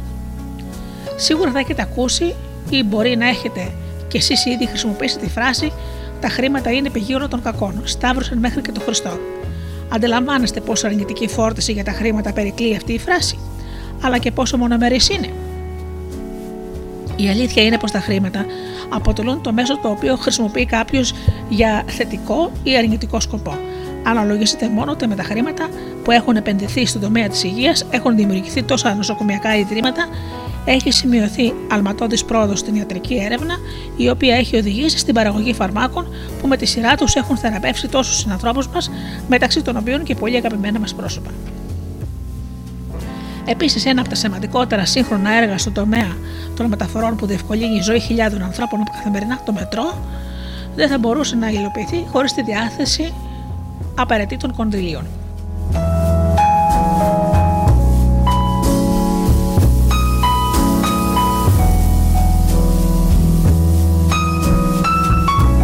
Ένα άλλο διαφορετικό παράδειγμα, το οποίο επίσης καταδεικνύει τη σημασία των χρημάτων, είναι και η αναστήλωση και φωτισμός του μνημείου του Παρθενώνα στην Ακρόπολη των Αθηνών.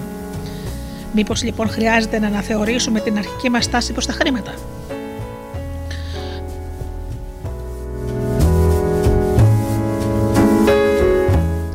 Μόλις αποδείξαμε άλλωστε πως τα χρήματα μπορούν να είναι πηγή πολύ καλών πραγμάτων. Και αφού αναφερόμαστε στο θέμα των χρημάτων, δεν μπορούμε να παραλείψουμε δύο ακόμα φράσεις, οι οποίες μάλιστα χρησιμοποιούνται με ιδιαίτερη φόρταση, δίνοντάς τους ακόμα μεγαλύτερη βαρύτητα. Η πρώτη από αυτές φρα... τις φράσεις είναι η εξής. Οι πλούσιοι πατάνε επιπτωμάτων και δεν έχουν ούτε ιερό ούτε όσιο. Προσέξτε, αυτός ο γενικευμένο αφορισμό, πέρα από το ότι δεν μπορεί να έχει αντικειμενική υπόσταση, προκαλεί μια αρνητική προδιάθεση για το χρήμα, αφού υποσυγκίνητα δημιουργεί την αίσθηση πως όποιος κατέχει χρήμα είναι ένας κατ' ουσίαν ανέντιμος άνθρωπος. Στην πραγματικότητα όμως υπάρχουν και είμαι βέβαιη πως δεν περιμένετε να το ακούσετε από μένα, ιδιαίτερα ευκατάστατοι άνθρωποι που συνεισφέρουν στην κοινωνία με διάφορους τρόπους, οι οποίοι είναι εξαιρετικά έντιμοι και γεμάτοι ευγνωμοσύνη για ό,τι τους έχει προσφέρει η ζωή. Μπορούμε λοιπόν και σε αυτή την περίπτωση να αναθεωρήσουμε την προηγούμενη φράση μετατρέποντάς την ως εξής. Κάποιοι πλούσιοι είναι υπέροχοι άνθρωποι και αληθινοί ευεργέτες. Η δεύτερη φράση που χρησιμοποιείται κατά κόρον για τα χρήματα είναι η εξής: Τα λεφτά πάνε στα λεφτά. Οι ιστορίες επιτυχίας όμως όλων εκείνων που έκαναν πράξη τα όνειρά τους διαψεύδουν τη συγκεκριμένη φράση αφού μας έχουν αποδείξει ότι χρειάζεται κυρίως όραμα, προσήλωση, πίστη, επιμονή για να συνοδεύσουν την εκπλήρωση του στόχου τους με την οικονομική καταξίωση. Μπορεί λοιπόν και αυτή η φράση να ανακατασκευαστεί ως εξής. Τα λεφτά πάνε κυρίως στους ανθρώπους που υλοποιούν τα όνειρά τους σε όσους είναι δημιουργικοί και απολαμβάνουν αυτό που κάνουν. Και τώρα πείτε μου ειλικρινά, ύστερα από όσα αναφέραμε, δεν αισθάνεστε πως η σχέση σα με τα χρήματα έχει αρχίσει να επανακαθορίζεται; Αυτό λοιπόν είναι ήδη μια μεγάλη επιτυχία και φυσικά δεν θα περιοριστούμε εδώ. Προς το παρόν όμως θα ήθελα όλοι να συνειδητοποιήσουμε την επιρροή που έχουν κάποιες παροιμίες ή κάποιες φράσεις που χρησιμοποιούμε κατά επανάληψη στον τρόπο σκέψης και συμπεριφορά μας. Όταν για παράδειγμα ακούμε και λέμε κάποιο λάκκο έχει φάβα ή φύλαγε τα ρούχα σου για να έχεις τα μισά, η σκέψη μας δεν οδηγείται απευθείας σε μια αόρατη απειλή που ενεργοποιεί μέσα μας το φόβο, την καχυποψία και την ανασφάλεια. Για να μπορέσουμε όμως να παραχωρήσουμε στη ζωή μας, για να προχωρήσουμε στη ζωή μας, χρειάζεται να δημιουργήσουμε σχέσεις εμπιστοσύνης με τους άλλους ανθρώπους. Αυτό βέβαια σε καμιά περίπτωση δεν σημαίνει πως είμαστε αφελείς. Όταν αντιλαμβανόμαστε ότι κάποιος δεν αξίζει την εμπιστοσύνη μας, απομακρυνόμαστε από εκείνον. Όμως δεν μπορεί να ξέρει κανείς και να ζει διαρκώς με την υποψία ότι ο άλλος θα τον προδώσει. Και να σας πω και το πιο σημαντικό.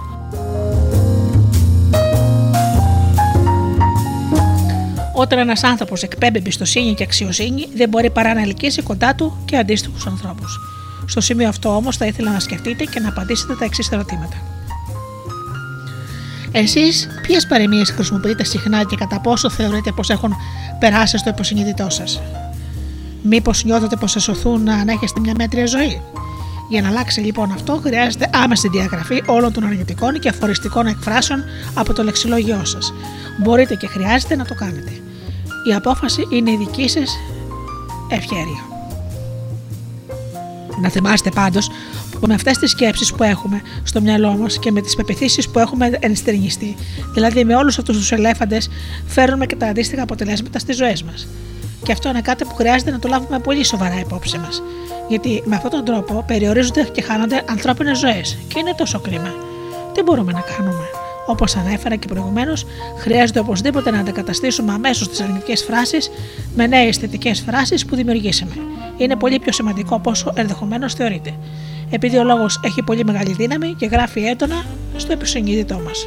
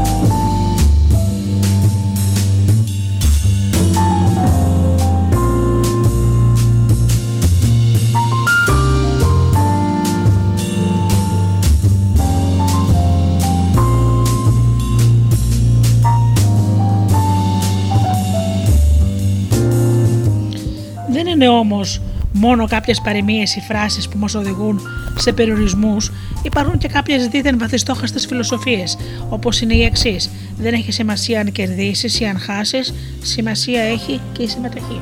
Αρκεί δηλαδή η προσπάθεια. Αυτό μπορεί να ισχύει όταν παίρνεις μέρος σε κάποιο, σε κάποιο ψυχαγωγικό παιχνίδι ή ένα χαλαρό διαγωνισμό. Εάν όμως κάποιος το ενστερνιστεί ως στάση ζωής, αναρωτιέμαι πώς θα αξιοποιήσει την πλήρη δυναμική του και όλο το πάθος, την ενέργεια της δεξιότητές του που διαθέτει, όταν κατά βάθο πιστεύει πως η νίκη ή η ήττα βρίσκονται στο ίδιο επίπεδο και ο ίδιος συμβιβάζεται απλώς και μόνο με τη συμμετοχή. Θα ήθελα επίσης να ρωτήσω τον καθένα από εσάς, υπάρχει άραγε κάποιος που αν ξεκινούσε μια δική του δουλειά και αποτύχανε δεν θα τον πείραζε; Μα είναι δυνατόν. Να μην θέλουμε να φτάσουμε ψηλά. Να μην αξιοποιήσουμε όλες μας τις δυνατότητες και να υπερβούμε ακόμα και τον εαυτό μας για να πετύχουμε ό,τι ονειρευόμαστε. Η νίκη, η επιτυχία, το κέρδος είναι υπέροχες έννοιες και ακόμα πιο υπέροχα είναι τα συναισθήματα που προκαλούν. Στη ζωή μας λοιπόν χρειάζεται να έχουμε στόχους και να τους έχουμε πάντα μπροστά μας, ώστε να μας εμπνέουν και να μας κινητοποιούν μέσα μας όλες τις δυνάμεις που προκειμένου να τους πετύχουμε. Μπορεί βέβαια να μην πετυχαίνουμε πάντα όλους τους στόχους μας. Εάν όμως δεν έχουμε τα αποτελέσματα που προσδοκούμε, δεν αποθαρρυνόμαστε, δεν συμβιβαζόμαστε με την αποτυχία, ούτε και παρετούμαστε. Αναζητάμε και εντοπίζουμε τι πήγε λάθος. Αν αλλάζουμε, αλλάζουμε τακτική και δοκιμάζουμε ξανά και ξανά, ενεργοποιώντας μέσα μας τη δύναμη ώστε να πετύχουμε εκείνο που θέλουμε, εφόσον βέβαια είναι κάτι που το θέλουμε αληθινά. Γιατί αυτός μόνο είναι ο στόχος, είναι εκείνος που μπορεί να μας εμπνέει. Εάν βέβαια εμείς επιλέγουμε να μεταθέτουμε τις δικές μας ευθύνες για την αποτυχία μας ή τη στασιμότητά μας αλλού, κάτι που θα ήθελα να πω ότι πέρα από ένα ανόητο και ενόφελο βρίσκουμε και τα κατάλληλα ρίσματα.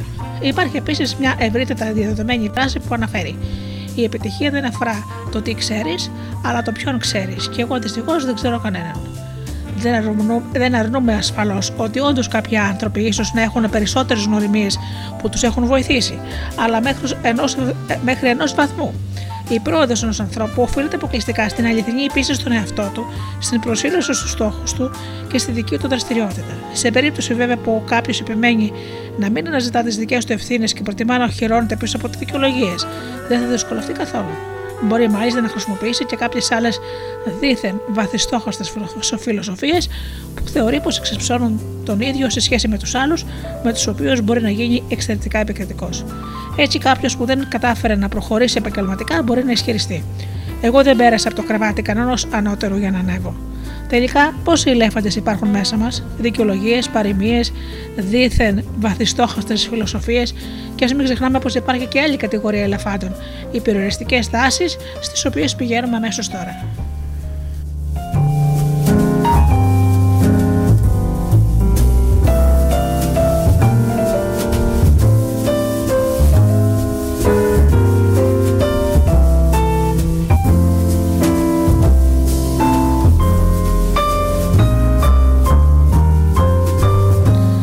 Λέμε περιοριστικές τάσεις εννοούμε όλους εκείνους τους περιορισμούς που εμείς οι ίδιοι έχουμε θέσει στη ζωή μας εξαιτίας των λανθασμένων πεπιθήσεων που έχουμε σχηματίσει για τις ικανότητές μας και για τους άλλους ανθρώπους γύρω μας, καθώς και για τον κόσμο στον οποίο ζούμε.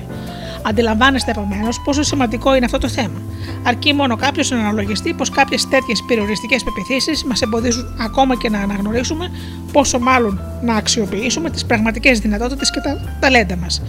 Καταλαβαίνετε τώρα για ποιο λόγο τόσο πολλές ζωές περνούν αναξιοποιητές. Α μην είναι λοιπόν και η δική μας μια τέτοια ζωή, γιατί εμείς είμαστε πλέον σε θέση να γνωρίζουμε τι συμβαίνει. Πώς όμως λειτουργεί μια περιοριστική πεποίθηση και τι αντίκτυπο μπορεί να έχει στη ζωή ενός ανθρώπου; την απάντηση σε αυτό το ερώτημα θα τη δώσουμε χρησιμοποιώντας ένα υποθετικό αλλά ενδεικτικό παράδειγμα. Α υποθέσουμε λοιπόν πως κάποιος σχηματίζει την, την εξής πεποίθηση που είναι βασισμένη σε μια γενίκευση. Για να πετύχω κάτι πολύ σημαντικό στη ζωή μου, χρειάζεται οπωσδήποτε να έχω κάνει μεταπτυχιακές σπουδές σε ένα διακεκριμένο πανεπιστήμιο του εξωτερικού. Η πρώτη σκέψη που μπορεί να κάνει είναι: Εγώ έχω μόνο πτυχίο, το πτυχίο μου από το Πανεπιστήμιο της Ελλάδας και δεν έχω κάνει μεταπτυχιακό. Ακολουθεί μια σκέψη που συμπληρώνει την προηγούμενη. Πού πάω λοιπόν εγώ τώρα να ανταγωνιστώ, ποιου και με τι εφόδια. Η αμέσως επόμενη σκέψη που μπορεί να είναι: Εδώ καράβια χάρονται, βαρκούλες αρμενίζουν. Να και ο ενισχυτικός ρόλος της παροιμίας. Έτσι καταλήγει στο εξής συμπέρασμα. Μάλλον δεν θα τα καταφέρω και πολλά στη ζωή μου. Α είμαι λοιπόν ευχαριστημένος και με αυτό το λίγο που έχω και να μην μιλάω καθόλου.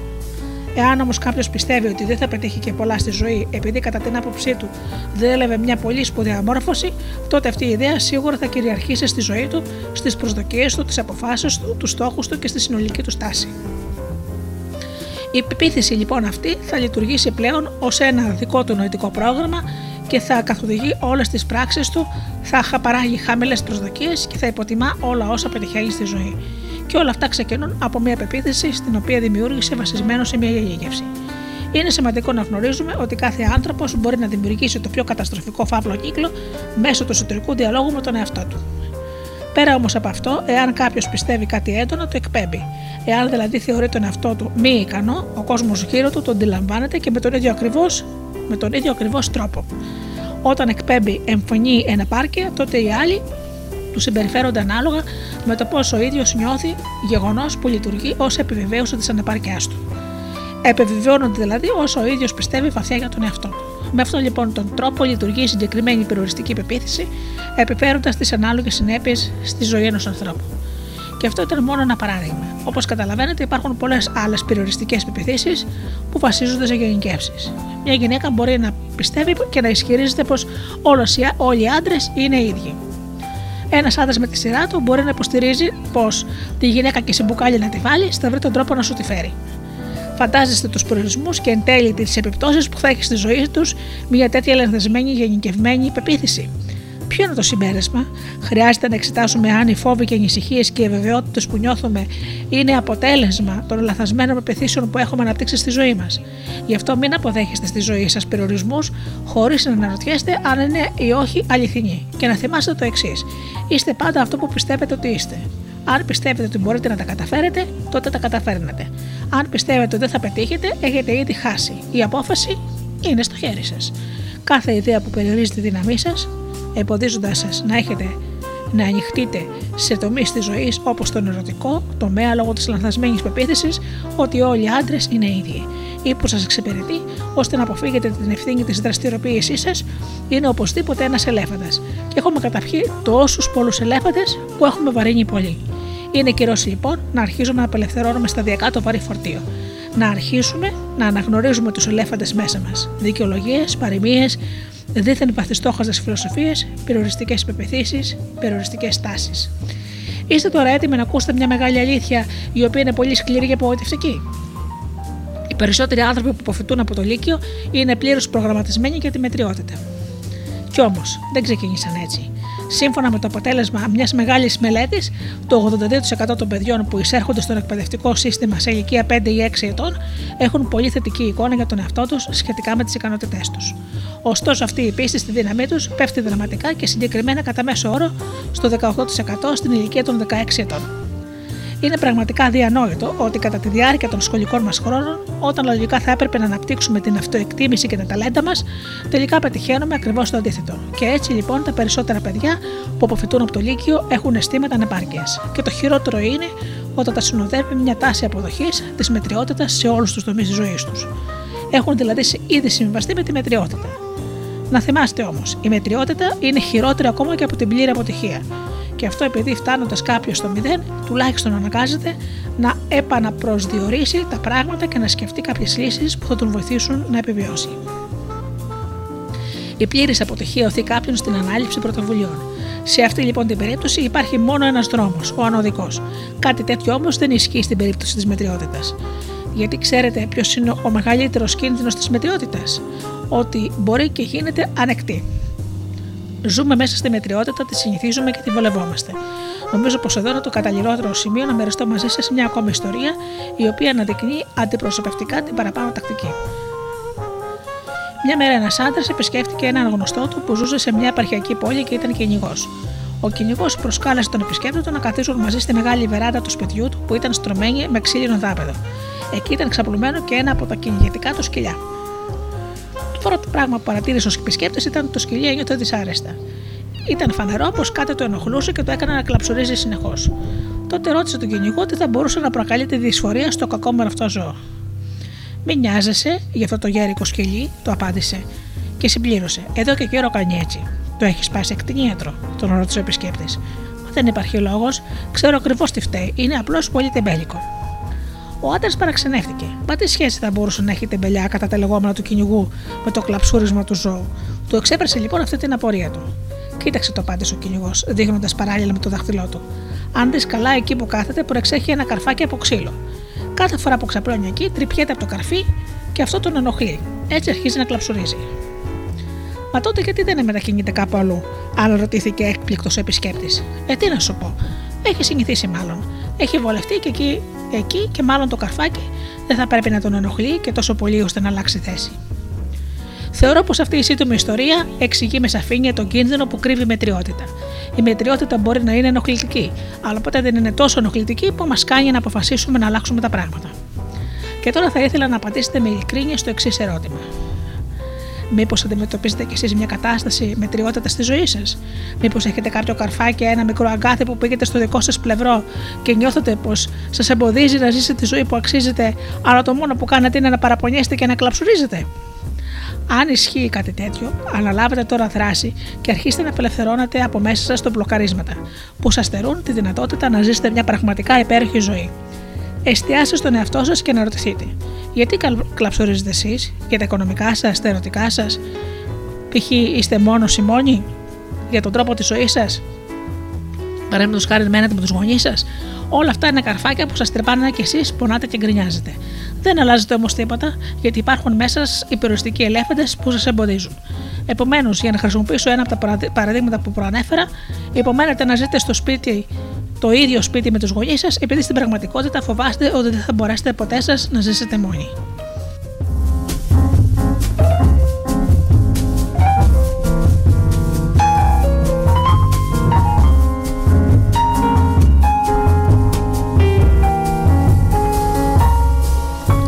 Όταν ζούμε σε ένα περιβάλλον με έντονο αρνητισμό, πέρα από το ότι αυτό επιδρά επιβαρυντικά στην ψυχική μας διάθεση, η συνεχής επανάληψη αρνητικών εκφράσεων της μετατρέπει αυτόματα σε εννοητικά προγράμματα που καθορίζουν τον τρόπο της σκέψης μας και συνεπώς της πράξης μας. Ένας μεγάλος Μεξικανό ποιητής, ο Αμάντο Νέρβο, έχει γράψει χαρακτηριστικά. Σε, σε δοξάζω ζωή, γιατί ποτέ δεν με έδωσε άδικη λύπη που δεν άξιζα. Γιατί βλέπω στο τέλος του ταξιδιού μου ότι ήμουν ο προτεργάτη της μοίρας μου ότι αν έπαιρνα πίκρα ή γλυκάδα από τα πράγματα ήταν επειδή εγώ έφερνα πίκρα ή γλυκάδα σε αυτά. Όταν φύτευα τριανταφυλιέ, πάντα μάζευα τριαντάφυλλα. Το μήνυμα του Αμάντο Νέρβο είναι σαφές και ξεκάθαρο. Εάν σπείρουμε μέσα μας αρνητικές σκέψεις, θερίζουμε κακές συνήθειες. Και σας θέτω το απλό ερώτημα. Όταν κάποιος έχει κακές συνήθειες, τι μοίρα στα αλήθεια πιστεύει πως θα έχει; Βασικός κανόνας. Όλοι μας έχουμε ένα νοητικό προγραμματισμό και με βάση αυτόν προβαίνουμε σε συγκεκριμένες πράξεις. Οι πράξεις αυτές γίνονται συνήθειες και οι συνήθειες με τη σειρά τους γίνονται κυρίαρχη συμπεριφορά που καθορίζει αυτό που αποκαλούμε μοίρα και τελικά ζωή. Εσείς λοιπόν θα συνεχίζετε να ταΐζετε τους ελέφαντές σας μέσα σας, αφήνοντάς τους να καθορίζουν τη μοίρα σας, ή θα τους απελευθερώσετε; Στο σημείο αυτό, βέβαια, θα ήθελα να διευκρινίσω πως δεν καταπίνουμε και δεν ταΐζουμε τους ελέφαντες μέσα μας για να βλάψουμε σκεμμένα τον εαυτό μας. Φυσικά και όχι. Οι περισσότεροι τουλάχιστον από εμάς δεν αγαπάμε τον πόνο, ούτε και έχουμε αυτοτιμωρωτικέ τάσεις. Κρατάμε όμως τους περιορισμούς μέσα μας, γιατί με αυτόν τον τρόπο θεωρούμε πως προστατευόμαστε. Νιώθουμε την ανάγκη να προστατευτούμε από τις μεγάλες απογοητεύσεις πιθανών μελλοντικών αποτυχιών και έτσι επιλέγουμε να περιχαρακωθούμε στον εαυτό μας. Στο πεσηγήτητό μας, άλλωστε, παίζει έντονα το ενδεχόμενο αποτυχίας και γι' αυτό συντηρούμε όλο τις περιοριστικές πεπιθήσεις μας. Τελικό συμπέρασμα. Αυτό που μας εμποδίζει να γίνουμε ό,τι καλύτερο μπορούμε, να πετύχουμε τους στόχους μας και να απολαύσουμε τη ζωή, είναι το κοπάτι των ελεφάντων που υπάρχει μέσα μας και εμείς εξακολουθούμε να ταΐζουμε. Πέρα από τις περιοριστικές ή τις λανθασμένες πεπιθήσεις μας, μπορεί άραγε και κάποιος άνθρωπος που η επιρροή του στη ζωή μας υπήρχε καταλητική να έχει το ρόλο του ελέφαντα στην εξέλιξή μας. Είναι καιρός να διευκρινίσουμε αυτό το θέμα. Γι' αυτό σας προσκαλώ να κάνετε την, παρακα... την παρακάτω άσκηση. Δεδομένου ότι πολλοί άνθρωποι παίζουν ρόλο στις επιτυχίες ή τις αποτυχίες μας, πιστεύετε πως αυτό που σας εμποδίζει να γίνετε ό,τι καλύτερο μπορείτε να πετύχετε τους στόχους σας και να απολαύσετε τη ζωή μπορεί να είναι ένα άλλο άτομο, υπάρχει δηλαδή περίπτωση ένα άλλο άτομο να είναι η πηγή των αποτυχιών σας. Αναλογιστείτε τους ανθρώπους εκείνους που μπορεί να σας πικράνουν, να σας στενοχωρούν, να σας ρίχνουν, να σας μπλοκάρουν, να σας αδρανοποιούν, να σας κάνουν δηλαδή να αποτυγχάνετε. Δεν έχει σημασία αν υπήρχαν στο παρελθόν ή εξακολουθούν να υπάρχουν στο παρόν σας, αν βρίσκονται ή δεν βρίσκονται πλέον στη ζωή. Σημασία έχει να βρείτε τα πρόσωπα εκείνα από το στενό ή ευρύτερο περιβάλλον σας που εσείς θεωρείτε πως έχουν γίνει οι ελέφαντές σας. Για να μην υπάρχουν παρεξηγήσεις, θα ήθελα να τονίσω σε αυτό το σημείο πως τα πρόσωπα του περιβάλλοντός σας που θεωρείτε ότι μπορεί να συμβολίζουν ένα ελέφαντα στη ζωή σας δεν είναι κατά ανάγκη πρόσωπα που έχουν αρνητικό σκοπό για εσά ή σας είναι παθητικά. Μπορεί να είναι ακόμα και το παιδί σας ή ο γονιός σας που λατρεύετε. Εδώ όμως αναζητάμε τον αρνητικό, το αρνητικό αντίκτυπο που έχει η έντονη επιρροή αυτών των προσώπων στη δική σας ζωή. Αφού λοιπόν έχετε σκεφτεί κάποια άτομα, θα σας συζητούσα τώρα να επιλέξετε μεταξύ των συγκεκριμένων προσώπων εκείνο τον άνθρωπο που θεωρείτε πως αποτελεί το μεγαλύτερο σύμβολο ελέφαντας στη ζωής σας. Πώ θα τον βρείτε, είναι εύκολο. Αρκεί να απαντήσετε στην ερώτηση: Ποιος άνθρωπος σας βγάζει εκείνο τον εαυτό σας που δεν θέλατε. Να συμπληρώσω βέβαια πως και αυτή η πλευρά του εαυτού σας είναι δική σας. Το λέω απλώς για να το έχετε υπόψη σας. Στη συνέχεια σκεφτείτε. Ποιες συγκεκριμένες συμπεριφορές αυτού του προσώπου είναι εκείνες που σας εκνευρίζουν και σας βγάζουν εκτός εαυτού, τι συγκεκριμένο κάνει δηλαδή που σας μπλοκάρει και σας κάνει να αποτυγχάνετε. Και τώρα που έχετε δώσει και αυτή την απάντηση, παρακαλώ να χαλαρώσετε και εστιάσετε στον εαυτό σας. Θα αρχίσετε σταδιακά να συνειδητοποιείτε ότι τις παραπάνω συμπεριφορές τις έχετε και εσείς. Μπορεί απλώς να διαφέρει η έντασή τους, ή ίσως φοβάστε πολύ ότι θα προκύψουν και σε εσάς τέτοιες συμπεριφορές, καθώς διαπιστώνετε πως κάτω από τις κατάλληλες συνθήκες μπορεί να έχετε μια αντινάλογη αντίδραση ή ίσως ακόμα να διαπιστώσετε πως αυτό που κάνουν οι άλλοι και σας ενοχλεί το κάνατε κι εσείς οι ίδιοι στον εαυτό σας. Είναι πολύ σημαντικό να γνωρίζετε πως όταν κάποιος σας εκνευρίζει ή ακόμα σας εξοργίζει με κάτι που σας λέει ή με τον τρόπο που σας συμπεριφέρετε, αυτόματα σημαίνει ότι κι εσείς δονείστε στην ίδια ενεργειακή συχνότητα με εκείνον. Επομένως, έχετε κι εσείς συγκεκαλυμμένες τις ίδιες συμπεριφορές, αφού είστε άνθρωποι της ίδιας ενεργειακής συχνότητας. Αυτός είναι άλλωστε και ο λόγο που τα λόγια και οι πράξεις του έχουν τέτοιο αντίκτυπο σε εσάς. Συμπέρασμα. Όταν δονείστε σε υψηλότερη συχνότητα από εκείνον που σας προσβάλλει και σας προκαλεί, τίποτα από όλα αυτά που εκπέμπει δεν μπορεί να σας αγγίξει. Άρα η μεγαλύτερη προστασία από κάθε είδους αργητικότητα είναι να δονείστε σε υψηλότερη συχνότητα. Αυτό είναι το, το μεγάλο δώρο που θα σας παρέξει το συγκεκριμένο βιβλίο, προσφέροντάς σας όλες τις τεχνικές για να το πετύχετε αυτό.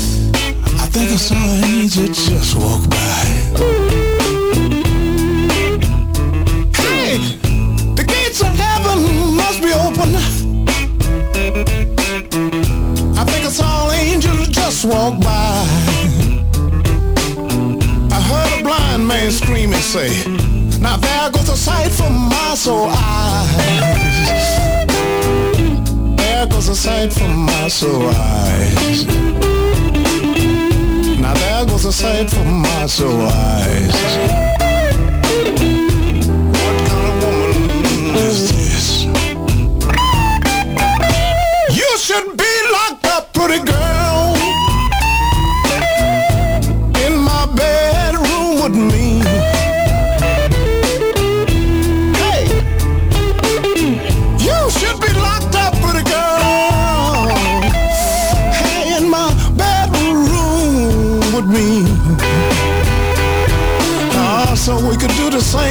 better out of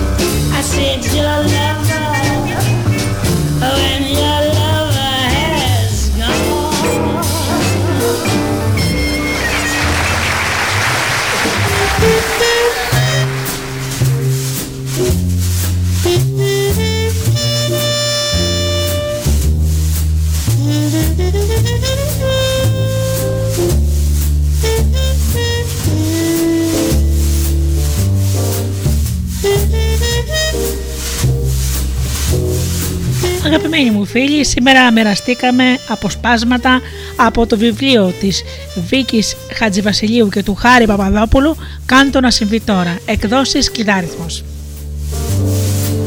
Σας ευχαριστώ θερμά για τις δύο ώρες αυτές που αφιερώσετε εδώ μαζί μου στο Studio Delta.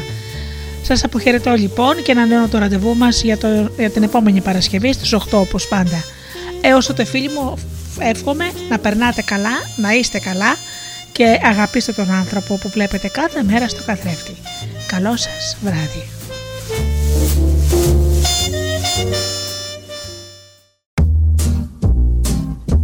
Οι stars προσπαθούν να είναι προσγειωμένοι.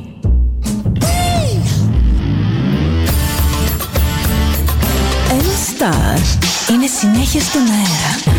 Συνέχεια στον αέρα. Studio Delta. Ζεις μαζί του.